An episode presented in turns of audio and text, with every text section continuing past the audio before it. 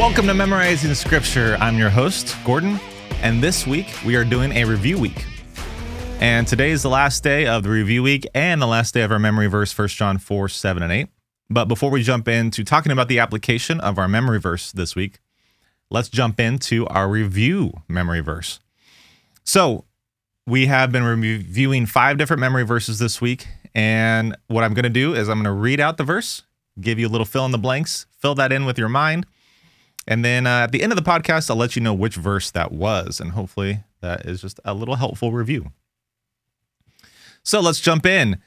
The review week verse is Do not be blank to this world, but be blank by the renewal of your mind, that by blank you may discern what is the will of God, what is blank and blank and blank. okay, hopefully that challenged you a little bit. And at the end, I'll reveal which verse that was and fill in those blanks. But until then, let's go over some application for our memory verse this week. And I'm going to start by reciting our memory verse, which is 1 John 4 7 and 8. That's 1 John 4 7 and 8. And it reads Beloved, let us love one another, for love is from God. And whoever loves has been born of God and knows God. Anyone who does not love does not know God, because God is love. All right, so I think we kind of know the main application if you've been listening this week, because I've hit it pretty hard. But in case you haven't been listening and you're just listening today, which is totally cool, this week the one application is love one another. And knowing that that loving one another is that perfect love that only God can give. As we read in our context this week on Tuesday, verse 12 says, No one has ever seen God. If we love one another, God abides in us. If we love one another, God abides in us and his love is perfected in us. And I think this is a wonderful point that if we love others with God's love, that self sacrificing love, it is perfected in us.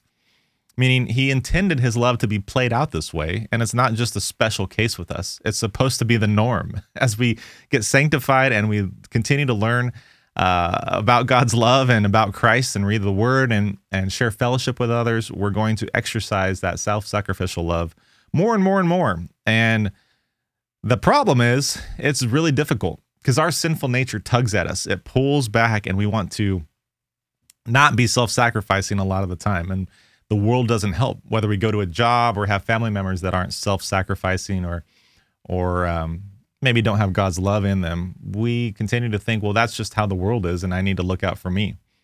But there's a lot of other verses that say, you know, God or Jesus says, turn the other cheek. Jesus says, if the man asks for your cloak, give him two.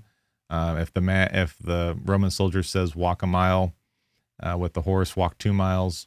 Um, so they're basically go above and beyond when people uh, ask things of you, and and you have to try to love people that you don't want to love. Yesterday, I shared a, a great parable, wonderful, the, the the Good Samaritan. Jews and Samaritans were deeply hated enemies, and the Samaritan man showed compassion on the Jewish man. And he changed his whole day around. The Samaritan man, who knows what he was doing? Jesus doesn't say, but so the Samaritan man chose to do whatever he was doing and or, uh, to stop whatever he was doing, change his whole day around, and take care of the Jewish man. And that is self-sacrificial. And I I see how we can't just do that every single day. It doesn't say the Samaritan man went and did that with a bunch of Jewish men every single day. Um, and so we have busy schedules, but we also need to pray and ask God to present offer, opportunities to live out his love, maybe in that dramatic of a way, or also just maybe in small examples throughout the day. And an example that I love to give right now is with kids. Um, if you are a parent and you're in the same season as I am with young kids, you love your kids. I love my kids. They are so wonderful. But how to raise a kid well it's it's pretty demanding on parents and they require much of our time. Kids require a lot of our time and a lot of our love and we are supposed to love them and discipline them and be a role model to them and model godly behavior. But it's very difficult because they're just little rugrats running around and they try your patience um, but because of that it is an example of how you can grow in that self-sacrificial love is by raising kids. And all parents know that. it's very difficult. And sometimes we just need a break, and sometimes we can lean in and say, you know, that's not how we live. That's not what we do, or that's not how God wants us to be. And so that's one example. Um, and with that, that that just basically spans out to other relationships, right? If you are giving love to someone who doesn't deserve it, just like as God gave us grace, we don't deserve it.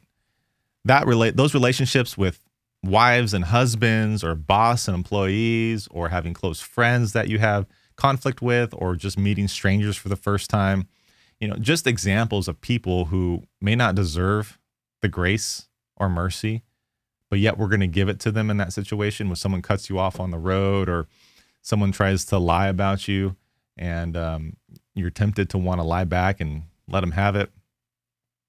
God knows all this stuff and he's asking us to exhibit character of loving one another self-sacrificially and it's extremely difficult. And i just want to encourage you too if you go back to galatians 5 when we t- when it, um, paul talks about the fruits the fruit of the spirit the love joy peace patience kindness goodness faithfulness gentleness and self-control that those things are a package. And so as we learn to love people we can look to those nine things and say okay i am raising my kids and they're trying my patience. Am I really being patient right now? Or am I about to just explode? I don't know, whatever the temptation is. You know, or if, you know, I'm in a situation where, I mean, not personally, but I'm just saying if you're in a situation where your job is just really rough and you have no joy every single day, well, how can we look to God's word and find joy in what we're doing? You know, in Ephesians 5, it talks about slaves and masters, and, and that is reference to our work and how we work uh, uh, under people who we may like or may not like. And ultimately, God is the one who also gives us perfect joy as well. Do we have peace among our circumstances? Do we have peace among our relatives in the hospital and different situations? Do we have self control when we're tempted to go out and party? Um, do we have um, gentleness when we're meeting people for the first time or you know you get what i'm what i'm getting at here. The fruit of the spirit are great benchmarks and not even just benchmarks but just great goals to continue to check ourselves to see if we're loving people the way christ loves us. And so i just i just want to encourage you guys that week. Use those three ideas the the good samaritan look back at that verse look at your relationships the second thing and then the third thing look at the fruit of the spirit and how that is manifesting in your life. And with that, you should be able to really identify if you're doing the love one another that God asks us to do. And it's extremely difficult. I need reminders and struggle with this every single day. And I want to get better at it. And I keep praying that I do. And so I hope that for you as well. Okay, so let's go ahead and jump back into our review week verse. I know you were just itching to know what verse that was. Um, so I'll go ahead and read it.